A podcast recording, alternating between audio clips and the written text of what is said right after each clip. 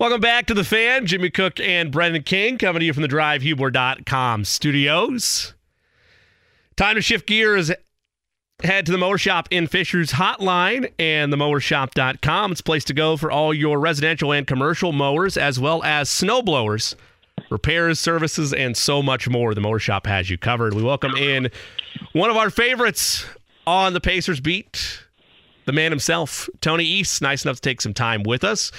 Tony, after yet another solid performance from Benedict Mathurin, I'm asking you to be my financial advisor here. Do I need to put some cash on a little plus 280 for the young man from Arizona to win Rookie of the Year? Your thoughts?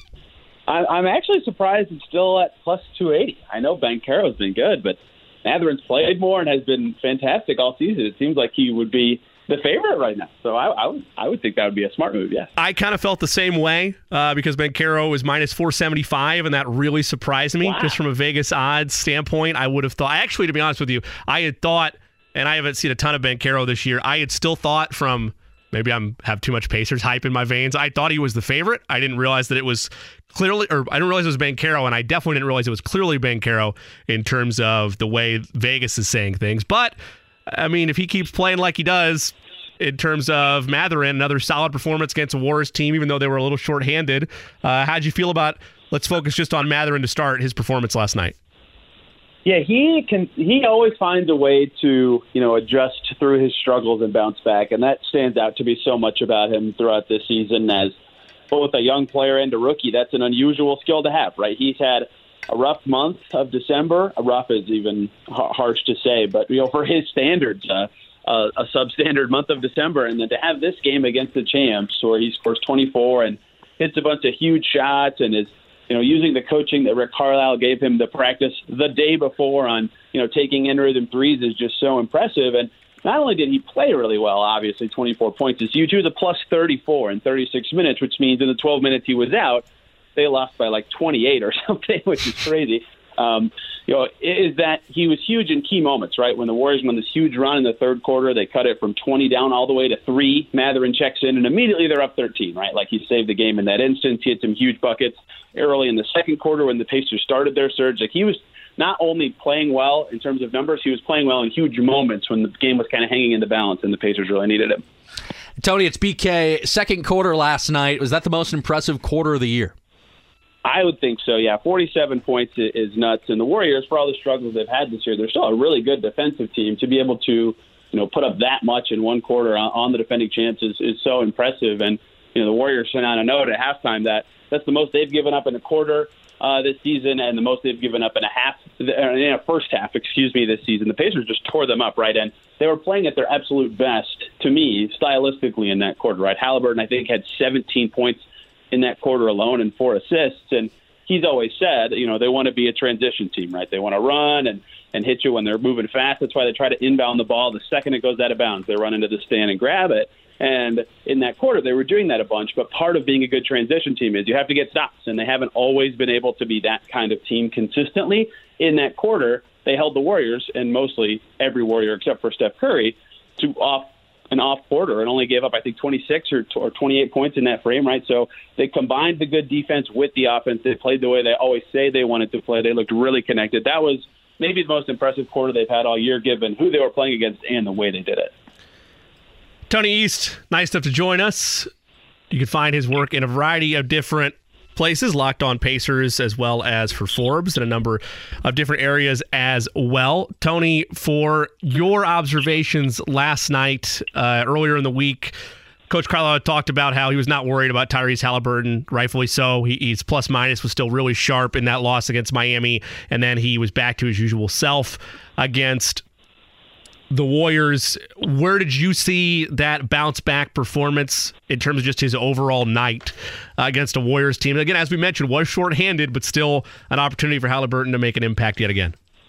Yeah, this is what he does, right? Like he is really good, like Mathurin too, at assessing what's going wrong and fixing it. He even told us himself at practice on Tuesday, right? He he looked at the tape. They played Miami. He missed every shot he took. Right, it was the worst shooting game of his career. He only had six assists. Buddy Hield, who's played every game of his career with Haliburton, said, "Yeah, I think that's the worst game he's ever played." Not in a mean way, just you know discussing the performance.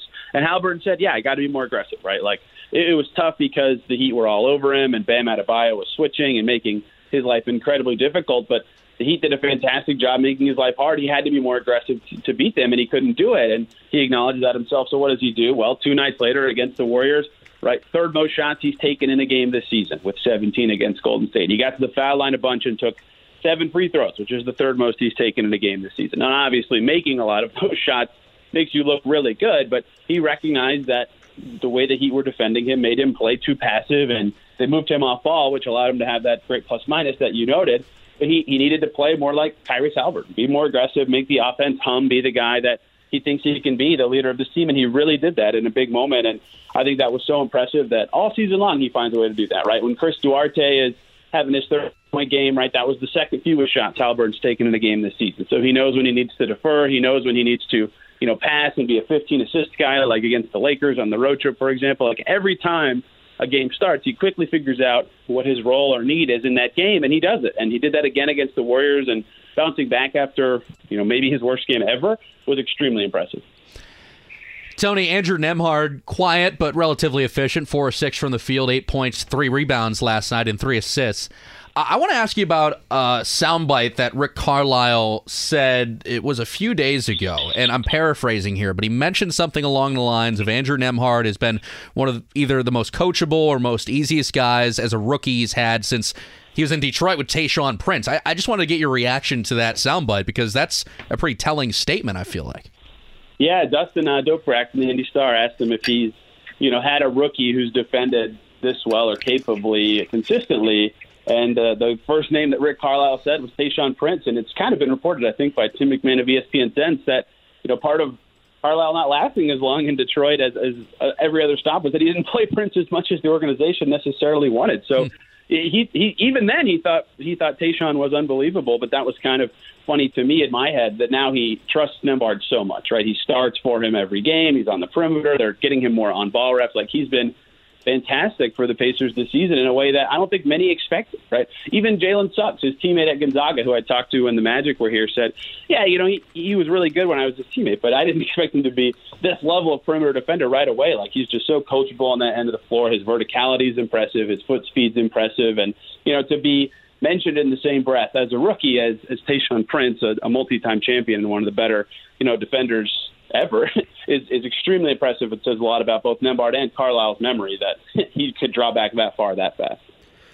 Tony, in your opinion, again, this isn't a massive deal, I don't think, because he's still making contributions. Uh, he's viewed, or at least was viewed in the running, as a candidate or maybe a front runner for six man of the year. But Mathurin, 29 games played, just the one start. I know a lot of that has been situational, and, and the Pacers have a nice thing going with the lineup they're out there. But do you expect those opportunities to come more for Mathurin here in the final two thirds of the season, or is this role for this year for him likely to be first guy off the bench, making an impact that way? Yeah, I think for now it's going to continue to be first guy off the bench, right? And he, like even last night, for example, he played 36 minutes, right? It's not like right. him coming off the bench is this massive hindrance to his minutes total, and still to this moment of the season, over half of his playing time is, is still with Tyrese Haliburton. Like in general, the Pacers are still doing a good job of prioritizing getting him in situations that are good for his development, finding lineups that work for him while still having the, the rotation that makes the most sense for them. And Carlisle's kind of maintained the whole season what I think is correct that, you know, he, he should come off the bench. It's the best for the team, right? Their starting lineup, despite it literally starting games pretty horribly all year, is still a net positive because it's so good in the third and fourth quarters and even late in the second. And when Mathurin comes in, that group has been really impressive, and it lets him, Mathurin, go against bench players when he checks in. It lets the rotation be balanced in a way where Buddy Hield and Haliburton can use their chemistry together. It's just worked, right? And, and so Carlisle's point's kind of been, why would we start, right? Like, what's the point when everybody's in kind of the optimal position? It's still working for us, and we can still play everybody as much as we want with who we want them to. And I kind of think that makes sense. So maybe next season, maybe later in this season, if there's a trade, I don't know when the exact timing would be, but – at some point, right? Rick has said this too. He said, yeah, he's going to start at some point. Like he's a special rookie. But right now, I think everybody's kind of in the right spot for what the Pacers are wanting to do. Tony East is joining us on the guest line, brought to you by the Mower Shop in Fishers and themowershop.com for all your snow blowers, commercial and residential mowers, plus service and power tools. Tony, any concern to Jalen Smith's quiet month. He's only been in double figures three times in December. November, he was much better, but last night, four points and six rebounds. He just hasn't felt like his same self, Tony, that we got used to late in last season. Yeah, he definitely has had kind of an off season, really, compared to how he good he was after the trade last year. He was knocking down threes. He looked mobile, and I think that some of it the Pacers are starting to address and realize that he's better playing the five than the four, right? And and he's had a lot of uh, off performances trying to fit in, figure out what he can do, chase guys on the perimeter. Well, very recently, as in two games ago, they changed their starting lineup, right? Aaron Nesmith now starts at the four, and Jalen Smith is now the backup five. The loser of that exchange is Isaiah Jackson, who is currently not in the rotation. But Jalen Smith now is playing the five with the second unit, and the shots still aren't falling. I think he missed every shot against the Heat, and I forget how many points he had last night. But he had, I think, a couple blocks and six rebounds and limited minutes against Golden State. So I think that what they're doing now is going to help him where his role will be the five. He can be in, on the inside more. He can. This is kind of the role he had last year with the Pacers. He can defend on the interior more. His rebounding is more valuable down there. He doesn't have to run around the perimeter as much on the offensive end. I think that will help him. And Nesmith's done well uh, defensively, especially with the starting group. So I think that this will help the team in general. But I agree that Smith's had a lot of struggles this year. He hasn't really fit in at the four spot. He's struggled to have an impact, put the ball in the basket, had some ugly moments on on really both ends of the floor. And he's had some really impressive nights too, like on the road trip. But the, the consistency hasn't been there. That was a concern coming into the season, and I think them moving into the reserve five could help go a long way in helping him. Tony East, nice to take some time with us here on the Mower Shop in Fishers hotline. You can go to the Mower Shop dot com or head to the mower shop in fishers for all your residential commercial mower needs as well as snow blowers services repairs and so much more at the Mower shop in fishers or the mowershop.com you can follow tony on twitter at teastnba tony looking a little big picture here you and i uh, you were kind enough to have me on locked on pacers uh, shortly after the draft uh, earlier this year and we talked a little bit about the direction of the franchise where we wanted to see things go. And at the time and i've shared that you know, I was wrong with where the Pacers were going to be, but I was still in the Victor Wembanyama uh, uh, dreamscape, so to speak. I know the Pacers are, at least at this point, out of the running for that and would have a hard pressed time of getting back into that based on where they are and how talented this group is. But you've seen a third of the season now. Is this group closer to playoff team caliber, or are they closer to a team that's not at the front of the lottery, but a lottery team by the end of the season? I think they're closer to a lottery team. They're not that far from it now. I mean, they're still even with a really impressive and exciting start. You know, they they were I think four games over 500 in mid-November. Like right now, they're seventh in the East still, right? Like they're in the play-in right now. They're they're a two two game tournament loss away for being in the lottery right now, even with the season that they've had, and they haven't played any of the top three teams in the East as of now. Like they, they haven't played some of the teams at the top of the West. In fact, most of them, although they did beat New Orleans, right? So I think that their schedule will get harder. They have more road games than home games the rest of the way. I think by one. Like I don't expect them to be a playoff team this season, even though they have been much better than I even I expected and ahead of schedule. Certainly, they're a better team than basically everybody predicted before the season. I don't think they're quite a playoff team over yet. I think they're going to settle in somewhere between that 10 and 14 pick range, which is certainly a no fun spot to be. Uh, especially you're kind of hoping the lottery gods can smile upon you and, and move you up in this loaded draft. But they, they've had a surprising season, certainly, and, and maybe are closer to contention than they thought before it started. Tony, your latest tweet was regarding Aaron Nesmith and how he's played excellent defense so far for the Pacers this season. You can always count on him defending, but sometimes, like when he's open, you're like, take the shot when he's open. But he's been aggressive on the offensive end lately for the Indiana Pacers. What does Nesmith bring uh, both offensively and defensively now to the Pacers now that he's been inserted inside the starting lineup? Yeah, the, the new thing he's added to his game this year is ball handling, right? With the Celtics, it was mostly mostly catch it's not that he wasn't dribbling much at all, but you know that's been a new thing for him is putting the ball on the floor once or twice, and it hasn't always gone well. But that added dimension does kind of change the way he's defended, change what he's allowed to and asked to do. And Rick Carlisle is pretty good about this. You know, if he puts you in the game, you know he trusts you to shoot and dribble and make decisions. Right? He wouldn't put you out there in situations where he doesn't trust you to do those things. So the fact that he is now starting Nesmith at the force, kind of a ringing endorsement of his uh, offensive added skills this year, and he's been kind of hot shooting the ball since they got back home from their long road trip, and adding those skills has certainly helped him on that end of the floor fit in. All he needs to do when he plays with you know, Nembhard's creation and Haliburton's creation and Turner's screening is, you know, one dribble moves and take the open shot or move the ball immediately or cut at the right times, right? Stuff that is, you know, you, you'll get the ball if you're open on this Pacers team, and he's done a really good job fitting in with that group so far, which has been an impressive part of their, you know, last couple of games that they changed the starting five, and both Nesmith and Smith have looked good in a new role. And you know, Nesmith, uh, obviously the shot hasn't been there all year. It's still a 53% true shooting, but his defense and offense combined have both kind of been a little bit above the expectation I had for him. And I think the Pacers are happy that they got a wing in that Brogdon trade that can help them kind of right away. Tony, we were talking about the five game stretch that's coming up Cleveland, New York, and then three on the road Boston, Miami, and New Orleans. That's three straight on Christmas week. Is that a three and two five game stretch possibly for this team? Can they do it? Uh, it's going to be tough, right? The Knicks, who have this perception of not being the best team this year, have, have won five in a row. They're quietly sixth in the Eastern Conference, right? The Celtics look really good. The Cavaliers look really good. Going three and two in that stretch would be very, very impressive.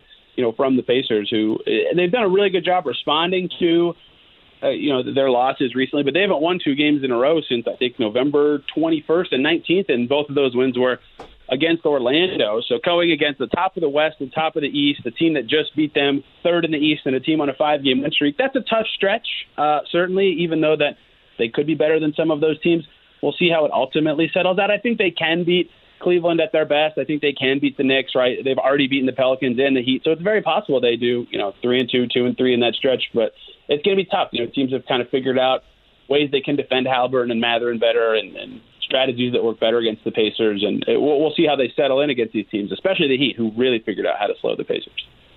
Tony, to build off of that, in that same vein, Brent and I were talking earlier, and we've done this a couple times this week, and I know Pacers fans have these same conversations, is what the future is going to hold. It's been a question. I feel bad for him because I like him a lot. For the last five years, what the future is going to hold for Miles Turner.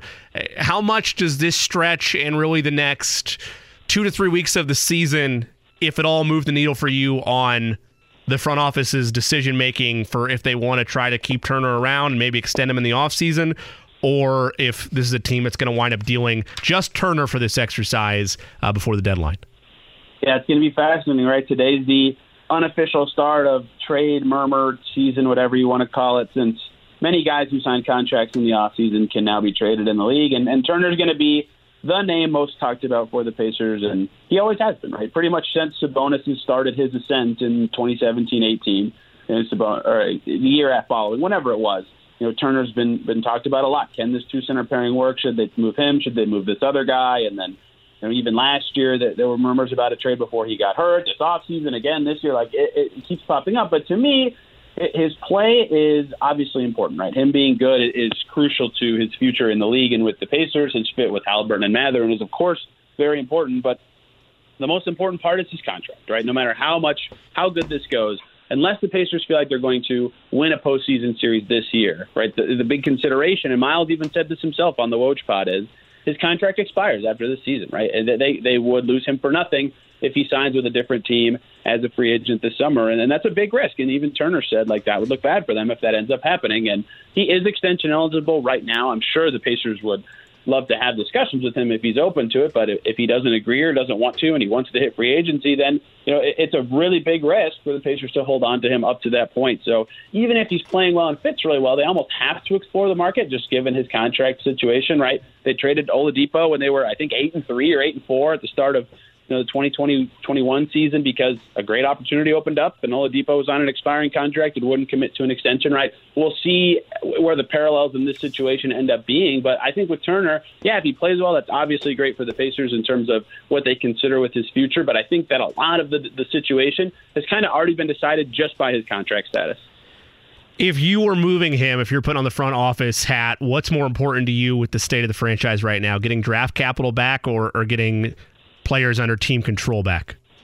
Yeah, players under team control has been what this front office has loves to prioritize in the past. You know, Levert, Sabonis, Oladipo, Warren, all the big trades that they make that have worked out really well for them have kind of fit that vein. Even Nesmith right now, I, I right. and they ended up getting Jalen Smith for control. But all these guys, a lot of the guys they end up trading for fit that mold. And right now is a really interesting time though because they have a lot of young players already. So adding more in is really hard, right? It's going to be tricky for them to even navigate the upcoming drafts when they have three first round picks? How are they going to fit three more young players into the ecosystem and rotation that they already have? They they they might not be able to at all. So there is some good arguments for both. Where you know, like not far away, but in the future, picks might have more value to them because they can, you know, flip it eh, over the time until that draft comes, or they could use it farther off in the future when you know their team situation is a little more crystal clear. and They don't have a ton of draft capital already in tow. But Kevin Pritchard's always loved to target those young, under contracts for a long time kind of players. So I think there's a good argument for both. The only thing I think they should avoid, given that they already have a bunch,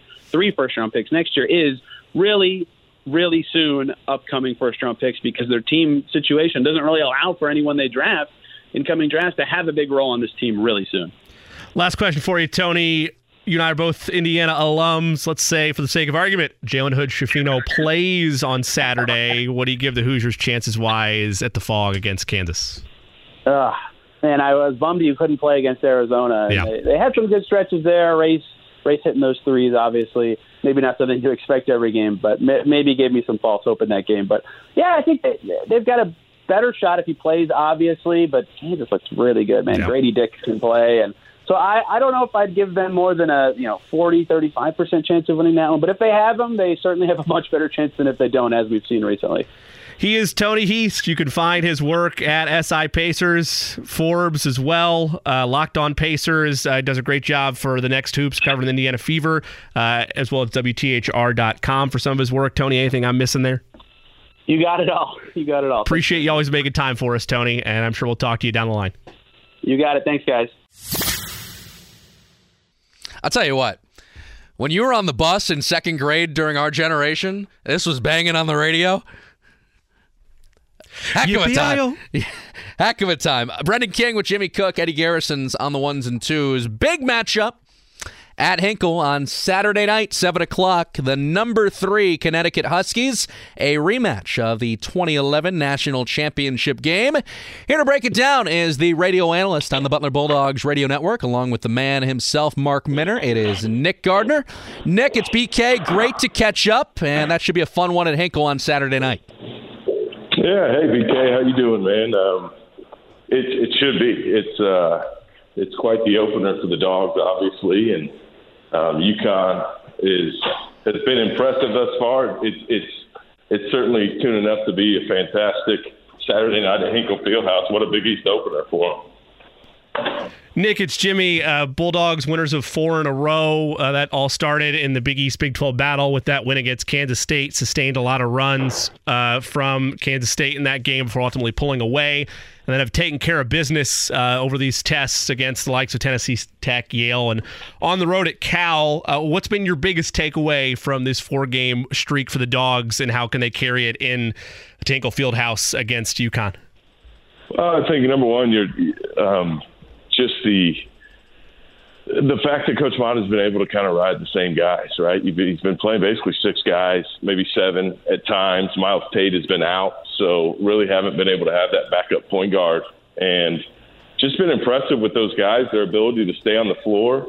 And obviously, I think the importance of Manny Bates. He's, huge in every game, uh, but his ability to hold things down on the interior, both offensively and defensively, uh, he's been as consistent uh, of a player for Coach Matta.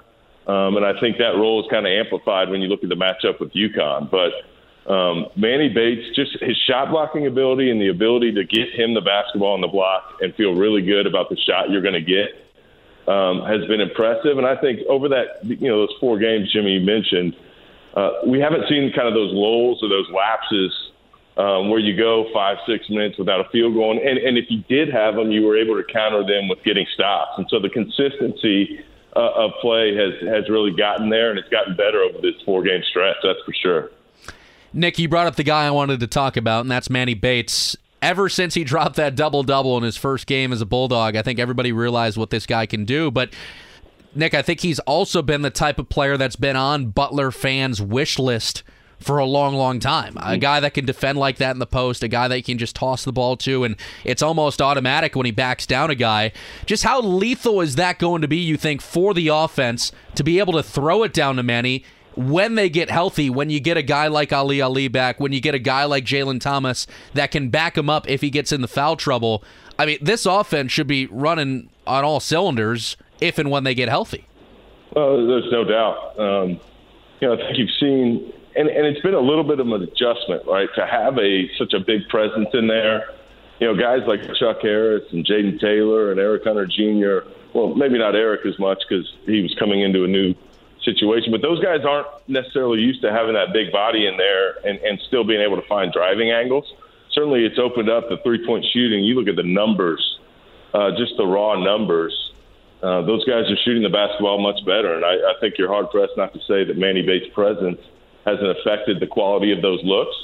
Uh, but I think they've evolved a little bit as far as figuring out, look, when, when when to take those threes when they're open because of the presence that Manny has on the interior, and then also when to attack those closeouts um, because of Manny's ability to score. He has been seeing some double teams. You've seen him; they've, they've doubled with guys on the baseline side they've doubled from different areas to try to get the basketball out of his hands, and that's another area that Manny's really impressed me. He's uh, so many times those big guys get a touch and they're not giving it up, no matter what coverage they see, whether it's the right play or not. Um, they're they're going to go ahead and go to work. And with Manny, he just reads and reacts, stays really calm. His demeanor is even keeled, um, and he's going to make the right basketball play to get his team the best shot. And I think you're seeing the quality of those looks have been much better, and you would expect them to continue to do that, as you said, with the return of some of those those healthy bodies down the line. Uh, but there's no doubt it's opened things up on the perimeter for both driving angles, uh, for shooting, um, and it's created rotations because of uh, of the fact that he's warranted a double team at times. Nick, this is a heck of a Big East opener for the Dogs. We, we all know about Hinkle Magic. We know some special things can happen in that building, but obviously, welcome in the third ranked team in the country in UConn. And this is a Butler team underneath Coach Matta that is clearly hungry to get back to the NCAA tournament. We want the win. You want a signature win, of course, on the resume. But in terms of a barometer check at this point in the season against a top five team in UConn, what do you need to see from the Dogs against the Huskies that would lead you to assume a, a promising Big East season is to unfold for Butler this year? Yeah, I think you know, first of obviously, like you said, Jimmy, you want you want to get the win, but I think more what what I would do is kind of compare it uh, to some of the other high level opponents that you faced, and and really you go back to this quality. You probably have to go back and say that game against Tennessee down in the Bahamas, where look, you were you were right there, you were playing tough, you were playing stout for you know 23, 25 minutes, um, and then they go on a big 17-1 run and kind of stretch it out. You just didn't have that consistent play, and that's something that I mentioned earlier that is, has has gotten better since that trip.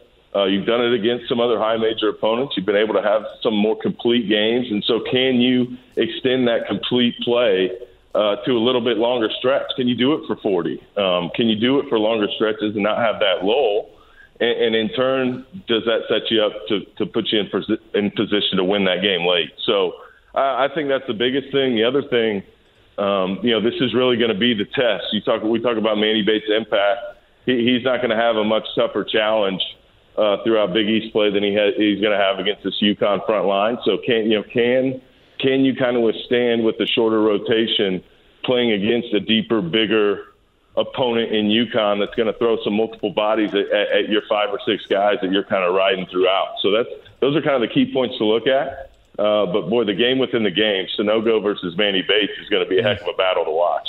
Absolutely. Nick Gardner, the radio analyst for Butler Basketball, with us on the guest line, brought to you by the Mower Shop in Fishers and themowershop.com for all your snow blowers, commercial and residential mowers, plus service and power tools. Nick, the Thad Matta effect. I'm a Butler season ticket holder, so I'm at practically every game. Just to hear the ovation that Thad gets every time his name is introduced by Dave Peach, I, I think is awesome. It's great that Thad is home. But when it comes to a coaching perspective, is there anything, Nick, in particular, you think he has brought to the table most for this team and what they do that maybe has been missing in recent years? Um, that's a good question. I think I think the way the thing that's unique, I would say, about Coach Matta is he he has a way of instilling a confidence in his guys with his belief in them um, that they can go play with that freedom and, and kind of play really loose. And I think many times what he's done is he's kind of kept it really simple. Um, he, he wants to play faster. Um, he's obviously he's, he's kind of shortened that rotation. He's got a group of guys that he likes to go with and, and feels good about. Um, so I think in many ways what he's done is just kind of simplify things, taken away uh, maybe some of uh, the thought and say, hey, just trust what you do, believe in what, what you do and the work you put in, and go out there and play and, and play to win. And so, um, you know, it's interesting. It's it's hard to put a finger on it exactly, but it, it's it's one where I just think his ability to instill that confidence and belief in his guys, um, where it's like, yes, the X's and the O's matter. Um, that stuff is important. The technique, you know, the technical aspect, that's how you're going to, you know, cover certain actions is important, and you've got to have a certain baseline with that. But but what he's done is say, hey, here's what we're going to do. We're going to try and keep it really simple for you, and, and we're going to let you go play and play aggressive and play fast and, and, and trust kind of the work that we put in. I think that's been that's been a, a neat thing to see, and I think you're seeing kind of the production of some of those guys take off uh, under that style of coaching. Nick, they referenced this on the FS1 broadcast against Kansas State. I know uh, the Indy Star has an article out about him as well. But what's it been like uh, for Coach Matta's staff and for the players on this roster to have a figure like Greg Oden there?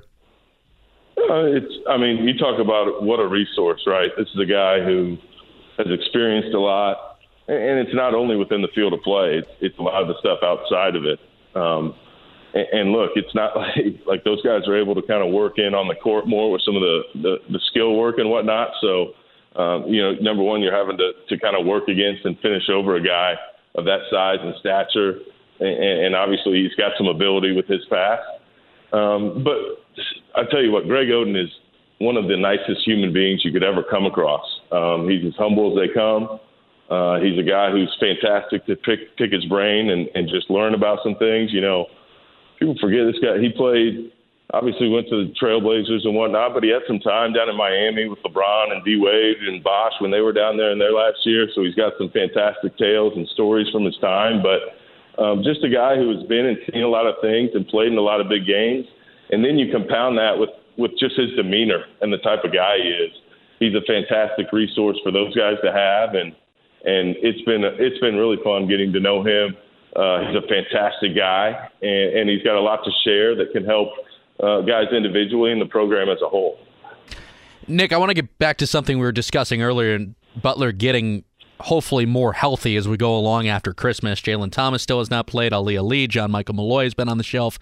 You mentioned Myles Tate, uh, specifically the guys like Thomas and Ali. I think we saw it with Bo Hodges that it, it can be difficult for any player to just ramp up and go right in the Big East play and expect to compete in such a high pressure environment in these road games. I mean, the second Big East game, for goodness sakes, Nick is at Creighton, and, and we know how mm-hmm. tough it is to play there. But uh, just, as a former player, how difficult is it, maybe if you're dealing with an injury, to just be expected to jump into conference play if you're in a Ali or Thomas and and you're expected to perform and just jump in and rattle with the big boys down low? Yeah, it's, it, it is. It's difficult because there's no way around it. I mean, you, you know, you're talking about a group um, where roles. You know, you've you've kind of started to etch your role out. You know, now that you're 11 games into a season, um, so it's not as easy as just plug and play because um, look, things change. Guys bring different dynamics to the to the court.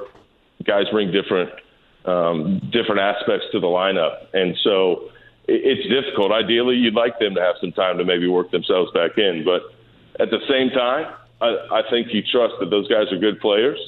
Um, they've been studying. You know, Jalen Thomas is a guy who um, he's always he, he's taken those mental reps. You can tell, even though he hasn't been as active, he's in there. So hopefully, it doesn't take him as long to get caught up to speed on on some of the technical aspects of it and and, and game planning aspects. Um, but you've got to still rely on their skill because um, wh- whether you want time or not, you just don't have it right now. And those guys are probably going to be needed. It, it's, you're going to be hard pressed to go through a Big East season and not think at some point along the way you're going to have to go a little deeper into that bench because of foul trouble, availability, whatever it may be. Um, and so it is going to be difficult, but I think you rely on the skills of those guys, Brendan, and and in doing so, there's just frankly a need um, because it, all the, it's like the injuries have hit one area on this team, and so uh, you really don't have the luxury of having that time to to kind of integrate them. You've got to trust that they've been doing their mental reps and just kind of bring them along as you can. Uh, but it certainly is going to be a challenge, as you mentioned, with these first two uh, Big East openers. They don't get much tougher than that unless you had to go to UConn, right, and didn't have them coming to Hinkle. So um, you're going to have to just kind of throw them, throw feet to the fire right away. And, and the good part is, you know, those guys they aren't freshmen coming right back. They do have some experience at this level. They just don't have that experience with this group of guys. Nick, the Bulldogs just giving up uh, 25%, give or take, uh, from three point range to opponents. Uh, that's over the last eight. Is that something that is sustainable against a team like UConn and over the course of, of the meat of Big East play? And if so, uh, how they bottle it up and put it together against UConn on uh, this weekend? Um, I think it is. I don't know if it's sustainable at that level because I do think um, once you get into the Big East, there may be a little trade off, right? Like, can you continue to defend the three point arc at that rate without just giving up easy two point shots? Because, you know, typically, you know, the bigs aren't going to be as good in some of the, you know, the mid major, the low major leagues. And so it, it's, it's even more difficult for some of those teams to sustain success without making threes. At the Big East level, Adama Sanogo can probably go get you 30 or 35 from two if he needs to, right? So, so you've got to kind of toe that line a little bit. Um, but I would say that is an area. Look, you look at college basketball guys in general. You're hard pressed to find anybody that can win without making threes. I don't care what your, your makeup is on your roster. I don't care if you're heavily relying on them or not. When you just have to survive off twos and ones from the free throw line, it is hard to close out games over a 40 minute period in doing so. You need that release and that efficiency of making a few threes in there. So um, I think anytime you can try to choke guys off or choke opponents off from that three point line, you're gonna you're gonna put yourself in a better spot. Uh, you just can't do so uh, by risking really really easy twos. You're still going to make them earn those twos while you're protecting that three point arc. Nick Gardner, the radio analyst for Butler Basketball with us. Nick, this is my last one. Just the state of the Big East now it's been pretty unique and pretty entertaining to watch all the coaching changes and the fresh faces in the Big East this year. I mean, you think about Thad here at Butler, you think about Sean Miller back at Xavier, Shaheen Holloway at Seton Hall, Kyle Neptune succeeding Jay Wright at Villanova, and then you pair that with you know the classics like Ed Cooley at Providence and Greg McDermott still at Creighton. I mean, I'm still getting used to seeing Shaka Smart on the sidelines at Marquette. Nick, just the state of the Big East right now, it seems like the future is bright from not only a recruiting perspective, but you're going to see some pretty good ball games down the road. Yeah, absolutely. I think um, you know it's a little unique. I think in years past it was kind of everybody uh, was tipping their cap to Villanova and saying, "All right, who who can kind of challenge them or or or come in behind them to try and get to the top of that league?" And now it's maybe a little more wide open. Um, UConn certainly looks really good um, off the start. Creighton had a great start. They've come back down a little bit. They played a tough schedule, certainly, but you know they lost I think five straight now after their loss at Arizona State earlier this week. Um, so once again, it, it it's probably going to be all bunched up right in the middle, and and so who can go get who can go win a game at Creighton? Um, who can go in to to Providence and beat Ed Cooley's team? Like those are the games that could separate you in the league, and and we've seen it countless times where you know one win can jump you up two, three, four places in seeding uh, by separating yourself from a group and kind of in that middle of that pack, in that four to eight range or that three to seven range. And so um, I think it's going to come down to one game here or there. But the, but the thing that, again, over these last four games, Butler has shown an ability to improve on their consistency. You know, they've been able to to to kind of check check each box and stack up those improvements on top of each other. And although Cal wasn't, um, you know, they haven't gotten a win this year, to be able to prove that you can travel and go play your game on the road, I thought that was a big step for Butler, and that's absolutely going to be the separator here in Big East play. Who can travel? Who can go on the road, play their game, get some victories away from their home building? I think that can separate you in the standing and, that can be the difference between a top half or a bottom half finish. Nick Gardner, the radio analyst for Butler basketball, him and Mark Minner make a terrific team. Nick, hope you and Mark have a great call on Saturday. I will see you there, and uh, let's see if the dogs can get it done. Sounds good. Thanks for having me on, fellas. Have a good one. Thanks, Nick. You That's too, Nick. Nick Gardner, the radio analyst for Butler basketball, on the guest line brought to you by the Mower Shop in Fishers and themowershop.com for all your snow blowers, commercial and residential mowers, plus service and power tools. Now pitching for the Yankees, number 42, Mariano Rivera. I'll tell you what. Enter Sandman from Eddie Garrison only comes out for the highest praises of guests. And making his debut Uh, on 93.5 and 107.5 The Fan. We are glad to have him. My guy from CBS Sports, Tom Lemming, college football insider, college football recruiting expert, and the publisher of what I have in my hands right now, Tom Lemming's Prep Football Report.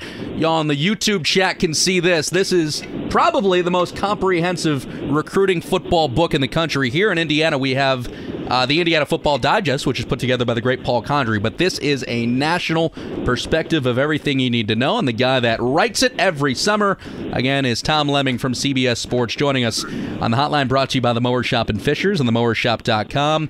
Tom, it's Brendan. Great to chat, my friend. And I know you are in the state of Mississippi right now after uh, your friend of many years, Mike Leach, passed away. So, Tom, I just want to give you the floor right now. And, um, you know, what has this week been like for you and you as you remember your friend? Well, I, I met him. Uh, we had the same agent, and uh, the New York Times had done a story a story on him one week and a story on me next week, and he wanted to talk to me. And our agent uh, Gary O'Hagan set us up. This is back around 2000, or right when he took the job at Texas Tech, and we've stayed close friends ever since. And he was an amazing guy. It just uh, he could speak on any subject. He was that intelligent and witty and funny and just a great guy to be with. No matter what I did, when I showed up, I filmed with him in Lubbock, and also I filmed with him in uh, Pullman, Washington, and just this past year in Starkville, Mississippi. And no matter what we talked about, we always had to bring the subject around to football because he'd rather speak on any other subject but football. and I'm sort of the same way. And he just uh, wonderful guy. Uh, quick, when we did it in Lubbock years ago, I had just filmed with Pete Carroll, and I was driving to Lubbock, and our producer flew with the camera crew, and he was desperate to get a hold of Coach Leach. He couldn't reach him for two days, and I called uh, Coach Leach to say, Coach, our producer's trying to reach you because we're filming in the morning. And he got back to me, said, I'm so sorry. Uh, my wife and I were down in Marfa, Texas, looking at UFO lights all night. so just a different kind of a guy. And um, when we first got in the car to go film, he, instead of doing football, he takes us 45 mile, miles south of Lubbock to O'Donnell, Texas, to watch a museum, uh, see a museum. That was based on uh, Dan Blocker, who was a star of the TV show Bonanza. young people don't, probably don't know who he was, but he's a big star. And again, we did that. Then the Buddy Holly Museum, and our producer was pulling his hair out, saying, "We does he know this is a football show and that we got to talk football?" And eventually, we did get around to football, but not before talking about pirates and JFK uh, conspiracies and the Chicago mob. He was uh, just a wonderful guy to speak to. Tom, it's Jimmy. In that same vein, uh, and, and, those were both great right there. Whether it's yours or whether it's uh, one that you've heard uh, from secondhand accounts, what is your favorite either story or, or ism uh, from Coach Leach over the years?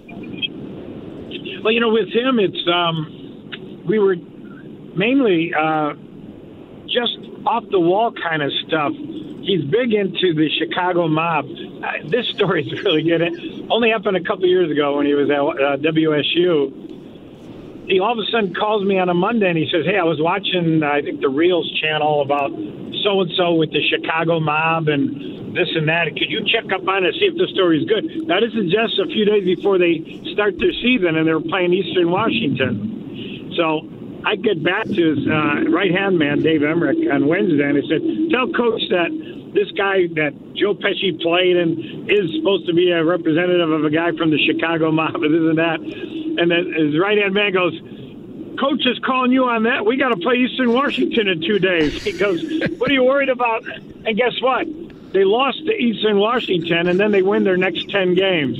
Uh, and that was Coach Leach. He was he was eclectic when it came to subjects, uh, speaking on anything. He could talk on any subject, and I don't think football was his number one thing. He just said he was so great at it that obviously he was in demand everywhere. Probably the the best offensive mind in college football.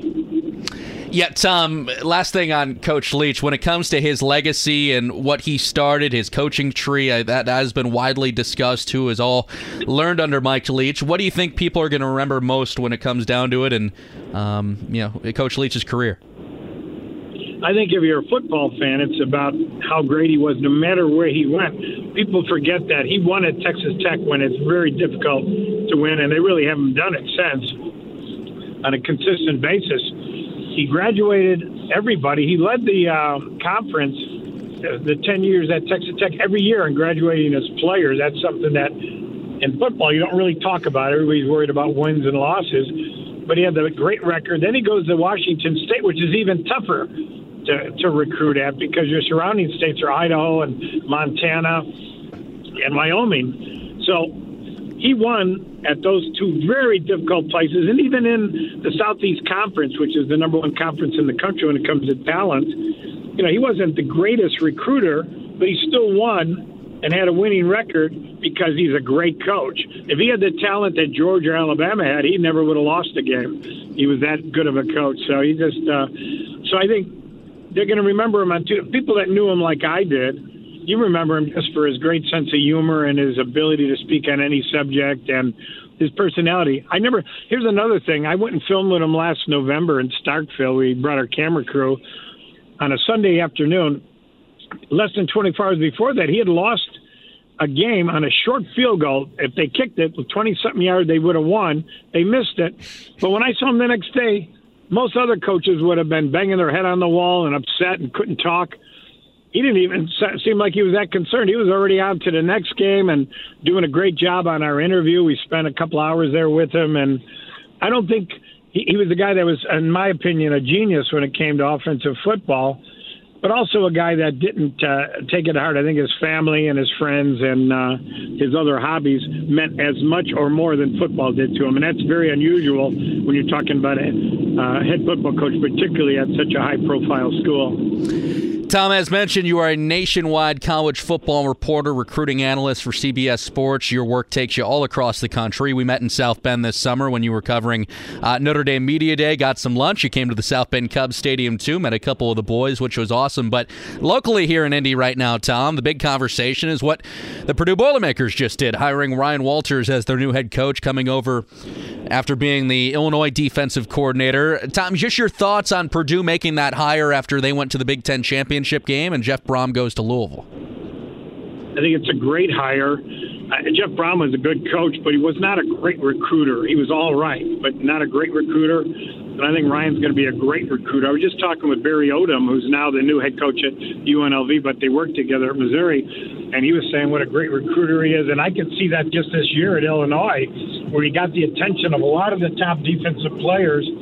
And before that, Illinois never got the attention of anyone. they weren't really considered a player when it came to any of the big time ball players, but I think he did a great job. And I think what Purdue needs is a great recruiter because Tom can recruit at Indiana, and obviously Notre Dame recruits itself. But Notre Dame's got Marcus Freeman now, one of the great recruiters nationally. So he's got to compete with them. He's got to compete in the Big Ten, which is becoming more and more competitive, and it will even more so with USC and UCLA gradually working their way in. So I think Purdue got themselves the right guy, and I think give them a couple of years to recruit, and I think you're going to see Purdue get right up there with some of the big boys. Tom, with the likes of NIL and the transfer portal, how difficult can it be to navigate uh, for a first year head coach uh, like Coach Walters, and how important is it to hit the ground running uh, once you know we have all the, the press conferences done and all that's taken care of, but now it's time to get to work and hopefully stabilize a roster uh, for next season? Well, signing day is uh, in, a, in less than a week, so it's going to be difficult for this year. So you can't really. Hopefully, he can hang on to some of the guys they've had but I look for him to have an outstanding year next year. At this time next year, I think people will be talking about what a good job Purdue did because he'll hit the ground running, and he'll hit the ground running for the 2024 class.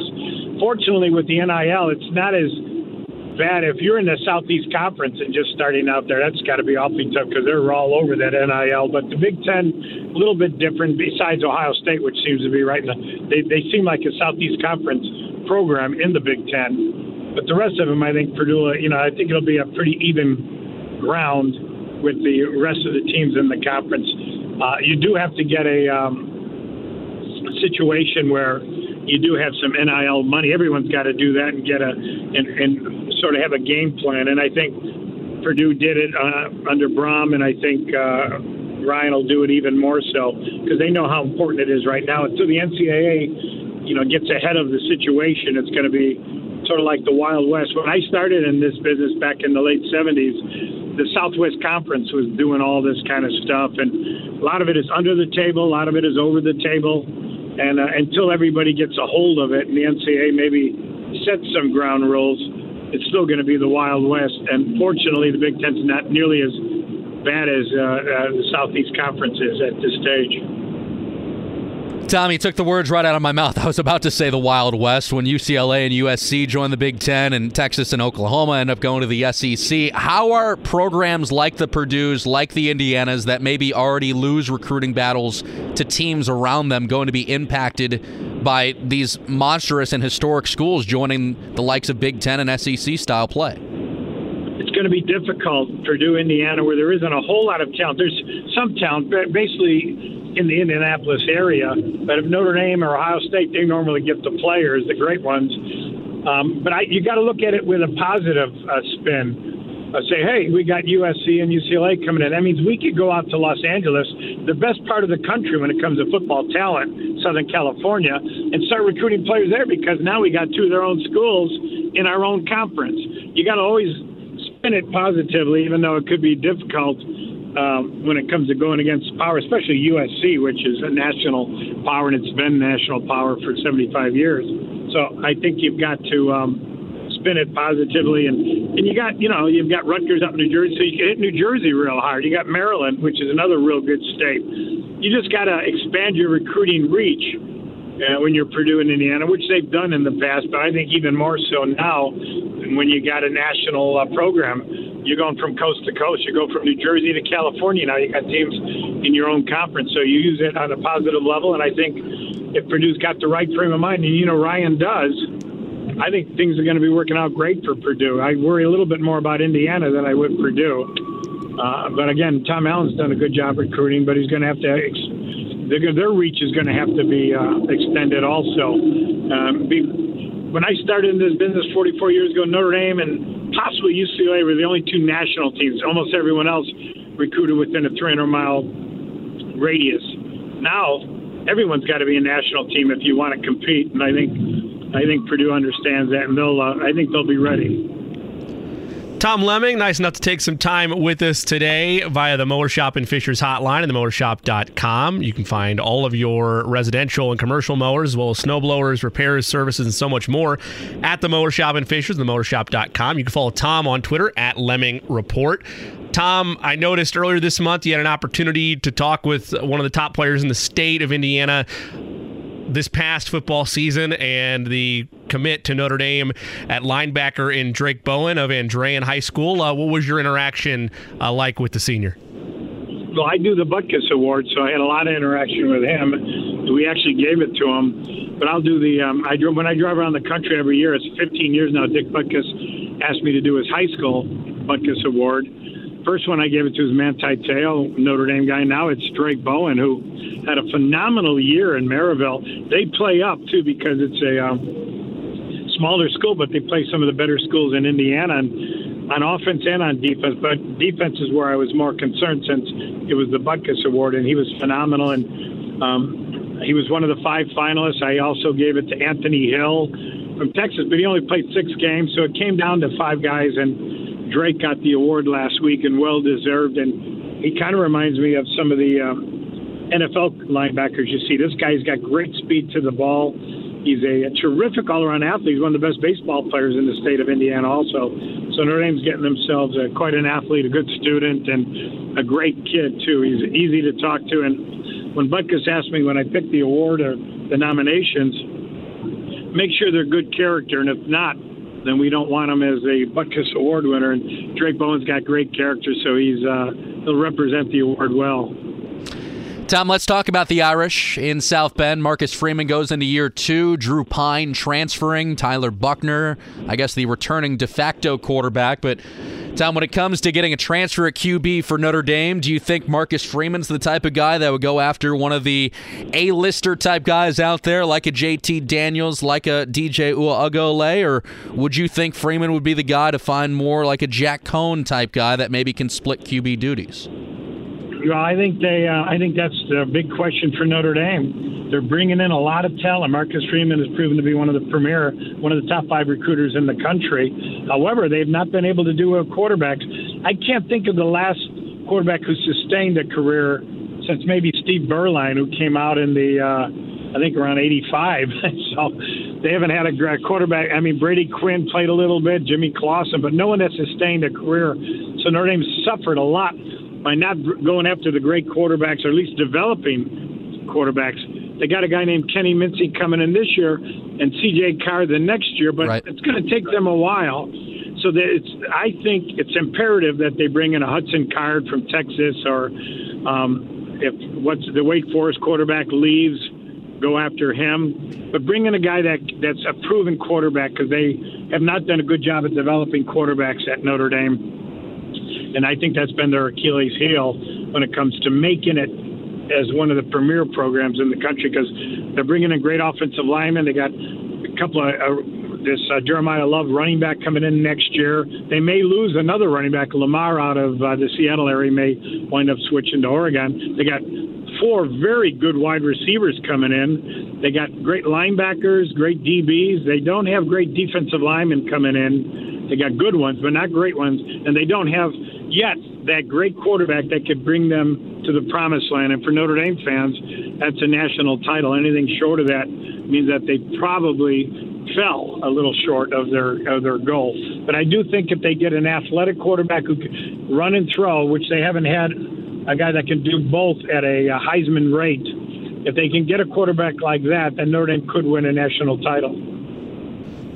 Tom, you mentioned uh, signing day upcoming here next week, and then with both the transfer portal being active and different decisions being made with bowl season underway. I was wondering if you could walk us through kind of your timeline of of what all you're tracking during this season on, top of not just signing day, but uh, as we get into bowl season and we transition into the to long off season of, of fighting for transfer portal prospects and, and building things ready for both the spring game and then ultimately the fall next year.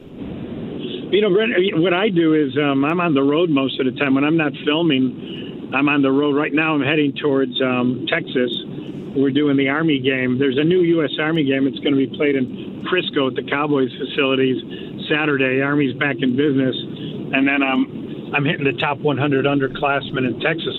I just left a defensive end here in Tulsa from NOAA, which is a homeschool uh, football team. And Notre Dame, by the way, Notre Dame offered their defensive end, the kid I just saw and then um, I've worked my way. I drive all 48 states. I'll go to Hawaii every couple of years, and no need to go to Alaska unless unless there's a great player. But there hasn't been one in years. And so I just stay on the road, and um, I enjoy it. You know, if you can see in my magazine, I use about 40 pages to write about my travels and uh, what I see around the country and what I hear from NIL stuff. And I knew A&M was going to have trouble this year just from what I heard last year, where there was already grumblings with players on the team. They were uh, offering a lot of uh, NIL money to freshmen that were coming in, but I think the rest of the guys on the team were getting upset. I, what I've been reading or hearing, with you know, the usually where there's smoke, there's fire, and it turned out to be that way. A&M's got enormous amount of talent. There's no reason why they lose seven or eight games a year, except there had to be a lot of disgruntled players. And uh, I pick up stuff like that all the time when I'm driving around, and normally I could. Um, predict what's going to be happening in the future just by the rumors I hear uh, during my travels. Tom, before we let you go, I got to get your thoughts on what is going to be now confirmed the 12 team playoff in just a couple years from now. One more year of the four team playoff. Uh, 12 teams, I guess, does that help anybody most, or does it hurt so more so the Blue Bloods? I think it hurts the Blue Bloods because you know they they were you know Alabama and Georgia seem like they're born in Clemson until this last year or two, uh, in Ohio State but I think it gives it brings more excitement. It's going to allow a lot more teams to uh, probably know help them in recruiting and also promoting their own programs. So I think the, the fan excitement will be great because you know it, it, it had always been sort of um, centered around five or six teams only. So now you're going to have maybe 20 to 30 teams where a center around that could possibly be uh, involved in it. So I think it's going to be good for college football. Tom, what's the next stop? I'm, I'm, I'm actually driving towards uh, Millwood High School in Oklahoma City now. I've been in Mississippi and I've been in uh, uh, Arkansas yesterday, so now I'm heading towards uh, Oklahoma City. Then uh, we're doing the game Saturday in Frisco, Texas, and then I spend the rest of the week interviewing the top 100 underclassmen in the state. Tom, do me a favor uh, because anytime I can shout out my high school alma mater, I will. Uh, look out for Trevor Lauck of Roncalli. He's in that U.S. Army Bowl. Uh, I know he'll be covering everybody there, but uh, he. Uh, Trevor's a good ball player. Yep. He's an excellent kid, real nice kid. His grandfather was on the Notre Dame national title team in 1966. Played with uh, Alan Page and a lot, a lot of the Hall of Famer type guys. So he's got some history to him too. Culture runs deep. That is Tom Lemming from CBS Sports, national recruiting analyst. The guy is an encyclopedia on college football. We're happy to have him as the publisher as well of Tom Lemming's Prep Football Report. Uh, Tom, before you go, how can folks get their hand, hands on a magazine? You know, just go to um, uh, it's at Lemming Report on Twitter, or just go um, TomLemmingPrepFootball.com and and get them that way uh, around there. But I wanted to say I really I really enjoyed your broadcast with uh, the Chicago with the South Bend Cubs this year. I actually listened to them, uh, a lot of them, and going and I like that stadium in South Bend too. That's really a nice. I go all the I love minor league. I'm a big Cubs fan, but I go to more minor league games than I do major league and. That's a nice stadium out there, and you do a great job. Tom, I appreciate it, and uh, we'll look forward to having you back in South Bend next year. You can stop by anytime. Yeah, appreciate it. All right, see you, Tom. Tom Lemming from CBS Sports with us on the guest line, brought to you by the Mower Shop in Fishers and themowershop.com for all your snow blowers, commercial and residential mowers, plus service and power tools. The voice of the Colts, Matt Taylor, nice enough to spend some time with us here on a Thursday. Matt, thank you as always. Always a pleasure to talk to you, my friend. And for you, in your mind, as you look at this depth chart, as you look at Jeff Saturday naming Matt Ryan the starter and the belief in Matt Ryan, how much of that in your mind is that they truly do believe Matt Ryan gives them the best chance to win, like Coach Saturday said? Yeah, I, I think that's there. I mean, that that part I, I do buy into because, I mean, listen, you're you're still trying. I mean, Jeff Saturday said that you know, regardless of how these eight games uh, end up going, and, and regardless of what happens to him in terms of his future, uh, you know, being a head coach in the NFL or a, uh, an assistant coach or what, whatever he wants to do, you know, his name is going to be attached to these eight games. You know, like let's say this is it for him. You know, this is how he's going to be remembered potentially. You know, he doesn't want to be a guy that went one and eight or one and seven as the interim coach for the Colts for half a season. So he's still trying to win, and so he still thinks that his best shot to do so is with Matt Ryan as his quarterback. And this is, I, I really got nothing to base this off of other than just like hunch or gut or just kind of like what I know about Matt Ryan in terms of him being a, a competitor and, and that, that fiery nature that he has. But I, I, I think he's mad. I really do. I, I think he's mad at himself because this is what everybody thinks about him now. You know, he's on a new team for the first time in 15 years, and he's getting up there. He's 37 years old, and you know he's taking a bunch of sacks, and he leads the NFL in turnovers with 18, and he leads the NFL in picks with 13, and obviously set a franchise record in fumbles. So everybody thinks he's just you know this guy that can't hang on to the football, and you know he is sort of what he is right now at this stage in his career. So from that standpoint, I think he's got a little bit of a chip on his shoulder and wants to play better football and wants to prove people wrong that he's not, you know, the Matt Ryan that that showed up the first, you know, 11 games of the season, um, you know, because he missed those two games with a shoulder. So you get what I'm saying. I, I think he wants to prove that he is more like the Matt Ryan of of old, where he's competing in NFC Championship games and going to Super Bowls and winning MVPs, and is trying to play a, a cleaner brand of football, a more efficient brand of football, and he's got four games to do it. Obviously, the Colts have a lot of things to, you know, that, that they need to go right or in their favor to at least have a shot at making the playoffs. But I don't, I don't think that's what this is about. I think Matt Ryan is trying to prove to himself and to his team that he's a lot better than what he's put out on tape. You know, this first part of the season.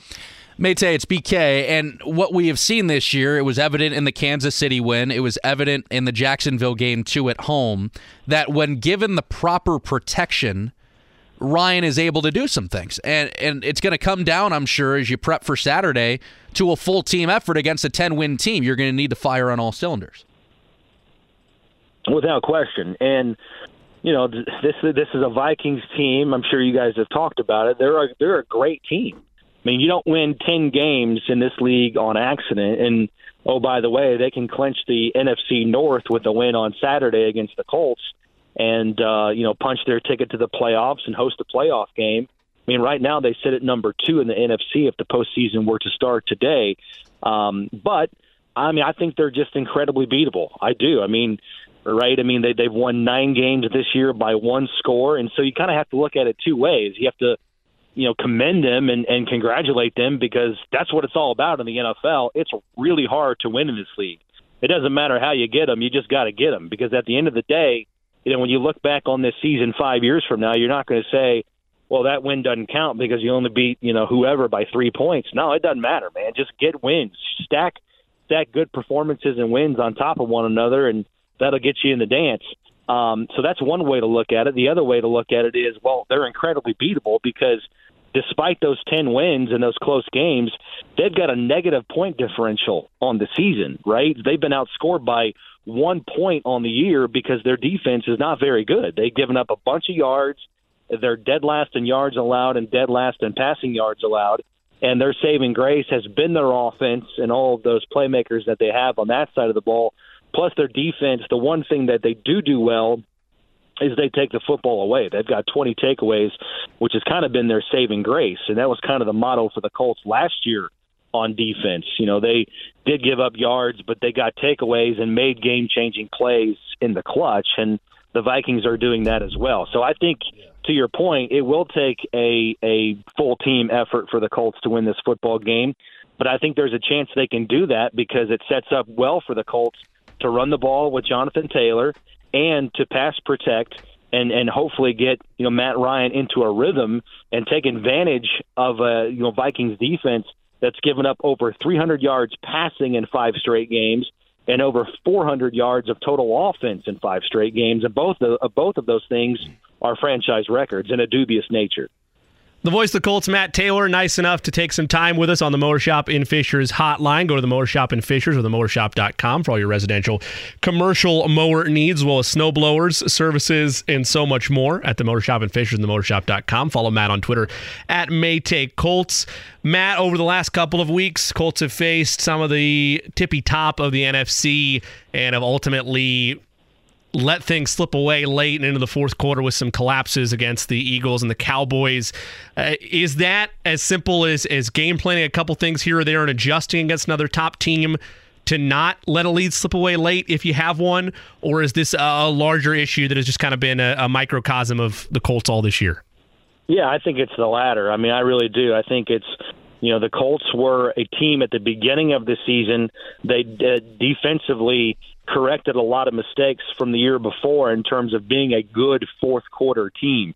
You know, for a while there, the Colts were the only team up until like I forget whatever week it was. It might have been week six or seven that late into the season where the Colts were the only team that didn't give up a fourth quarter touchdown. And unfortunately, um, that has doomed them um, in reverse these last couple of weeks. I mean, the Commanders game, you know, it, it's just like that one big drive that that sort of dooms the Colts, and they just can't get over the hump. You know, gave up a touchdown to the Commanders at home. The Philly game where you're up by ten points in the fourth quarter and you can't close that game out. Um, you know, same sort of thing uh, against Pittsburgh on Monday night. You know, you gave up a huge touchdown in the fourth quarter after just dominating them in the third quarter. But it, it's just that one drive that ends up just uh, being debilitating for the Colts in terms of their uh, ability to hang on and, and, and get these close wins. And then obviously the fourth quarter in Dallas, I mean, the offense had a lot to do with that. But, you know, at the end of the day, you know, that that's all part of it in terms of being an elite defense. Even though you're being put in some bad situations, it's still your job to go out there and force threes instead of sevens or get off the field on third down. And the Colts just didn't do that defensively in the fourth quarter last time out. So, yeah, I, I think it is a more of a bigger uh, picture issue with this Colts team trying to be, you know, better and, and get themselves into the elite category, and that all starts with just being, you know, better in the fourth quarter and shutting teams down when it really matters. Matt, when it comes down to the tell the tape, how enticing is that Stephon Gilmore versus Justin Jefferson potential matchup? Yeah, it's it's there, but the problem is is that they move him around so much and so often that I, I don't know if it's going to be strictly you know great on great, if you will, with Jefferson and Gilmore. You you know you'd like to have you know your your best corner on him as much as possible, but you know, Jeff Saturday actually talked about that today and with the media, and then with me uh, for our pregame show and our uh, interview for Colts Happy Hour tomorrow. Is that they're so creative about moving him around because they're cognizant of the matchups and they want to get him free. Um, you know, he, he knows the entire route tree from almost every wide receiver position. You know, with within that offense, so they can line him up in the slot, they can put him outside and then if you go back and look at the tape with with Detroit, you know they, they did everything they're supposed to be doing to win that football game, and the dude still goes out there and he posts 223, and that that's scary. It's it's, it's kind of terrifying because teams are doubling him and they're rolling coverage his way, and they're putting their best uh, cornerbacks on him, and he's still making you know terrific catches and putting up huge yardage games and finding the end zone. So there's no doubt they have to you know hold him to a reasonable number on Saturday to have a chance to win. But the problem is, is that you still have to slow down the running game with Dalvin Cook, and they still have great possession receiver in Adam Thielen. And they made a trade at the deadline to bring in versatile tight end T.J. Hockenson, who's really kind of their number two target right now. Uh, you know, being that versatile hybrid type position. And so they've got a really scary offense and uh, with with Kirk Cousins, you know they love to roll him out on those boots, get him out of the pocket. He's uber accurate. Um, you know he he takes a lot of criticism because the perception of him is that you know he's this box score quarterback, kind of this stat stuffing QB. But man, if you watch him at times when he gets into a rhythm and gets into the flow of the offense, he's just as dangerous as you know the the top guys going right now in this league. And so offensively, yeah, they're very formidable. It starts with Jefferson, but you know he's still making catches and, and double team coverages, and obviously everybody else can beat you as well if you spend too much time focusing on where number uh, 18 is. Matt Taylor, voice of the Colts, nice enough to join us. You can follow him on Twitter at MayTayColts. Getting ready for Colts Vikings on Saturday. Uh, speaking of Colts Vikes on Saturday, Maytay, how far how far into the broadcast uh, before you break out a Saturday on Saturday type pun? I'm going to leave that for you guys. I'm going to leave that one alone. Well, there's already a commercial running, so you're in good shape. That's right. That's right. You know, I, I'm cheesy, but I ain't that cheesy. So I'm going to leave that up to you guys. So, Go ahead. So just Saturday in the park, then will be will be playing for you on rejoiners. that what we're going with? yeah, yeah. Well, yeah. We'll we'll we'll, we'll keep that one in the back pocket. but looking looking forward to it. You know, we'll make a lot of uh, you know Saturday matinee discounted prices uh, you know, on those on those movie tickets, if you will, coming up in this game. But it'll be fun. I mean, that place is going to be rocking. Like I said, they can clinch a division championship with a win on Saturday, and we played there last year in the preseason. And that that place gets loud, and uh, with all that's on the line for them, that that place is going to be really, really loud in terms of decibels, and it should be a really good environment. Mate, I did want to ask this before we say so long. You brought up TJ Hockenson going to Minnesota, but seemingly one of the strengths of the Colts offense with Matt Ryan has been the Colts tight end play. It seems like whether it's Mo Alie-Cox, Jelani Woods, or Kylen Granson, at least one of them has a positive day when Matt Ryan starts. Just your thoughts on that. Well, especially here as of late. I mean, Jelani Woods is coming on. I mean, against the Steelers on Monday Night Football. I mean, whatever it was, I think it was like eight or nine catches for 98 yards. Uh, I think he's got 10 catches in these last two games for over 120. And, you know, that was one of the things that was sort of kicked around and debated before the bye week is, you know, should he be more involved? And the problem is that he was coming off that shoulder injury and missed a couple of games before the Pittsburgh game, and so he got acclimated kind of slowly and surely back into the lineup because of that. But here's the thing: I mean, with with Woods and and it maybe take it a step further, and and have another rookie pass catcher into this conversation, Alec Pierce. Not only do these two guys need to play well for their development going into year number two as sophomores, if you will, but I think they have to play well, and they need a lot out of those two guys in order to win these last four games. I mean, uh, development's one thing, but you need those guys to produce in order to have a chance you know to, to come out on top in the in this final month of the season because of uh, you know what what they've shown. I mean, both guys kind of started slow. If you go back to training camp, which seems so long ago now, but you know neither guy was catching a ton of passes with the first team offense with Matt Ryan. I mean, if you go back to training camp, seems like two out of at least three catches were going to Michael Pittman Jr. Um, but those guys have slowly developed and I think Matt Ryan, especially as the quarterback of this offense, has developed a lot of trust and a lot of confidence in those two guys. And yeah, like I said, they they need to be big for their development, but more so, they need to be big in order for the Colts to have a chance to win these last four games. Mate, have a good call. Thank you for making time for us. Looking forward to hearing it right on the fan and uh, enjoy what will be a, a, brief Sunday off for you with a Saturday ball game.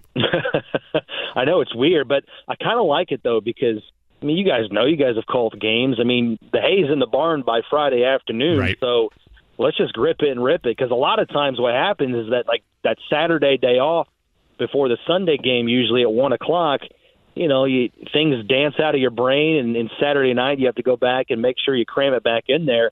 So I'm kind of looking forward to just getting it all in there, stuffing it in there, and, and gripping and ripping it. So it'll be fun. I'm looking forward to it. Enjoy it, my friend, and have a great weekend. And we'll talk to you next week. All right, boys. Be well. That is the voice of the Colts, Matt Taylor.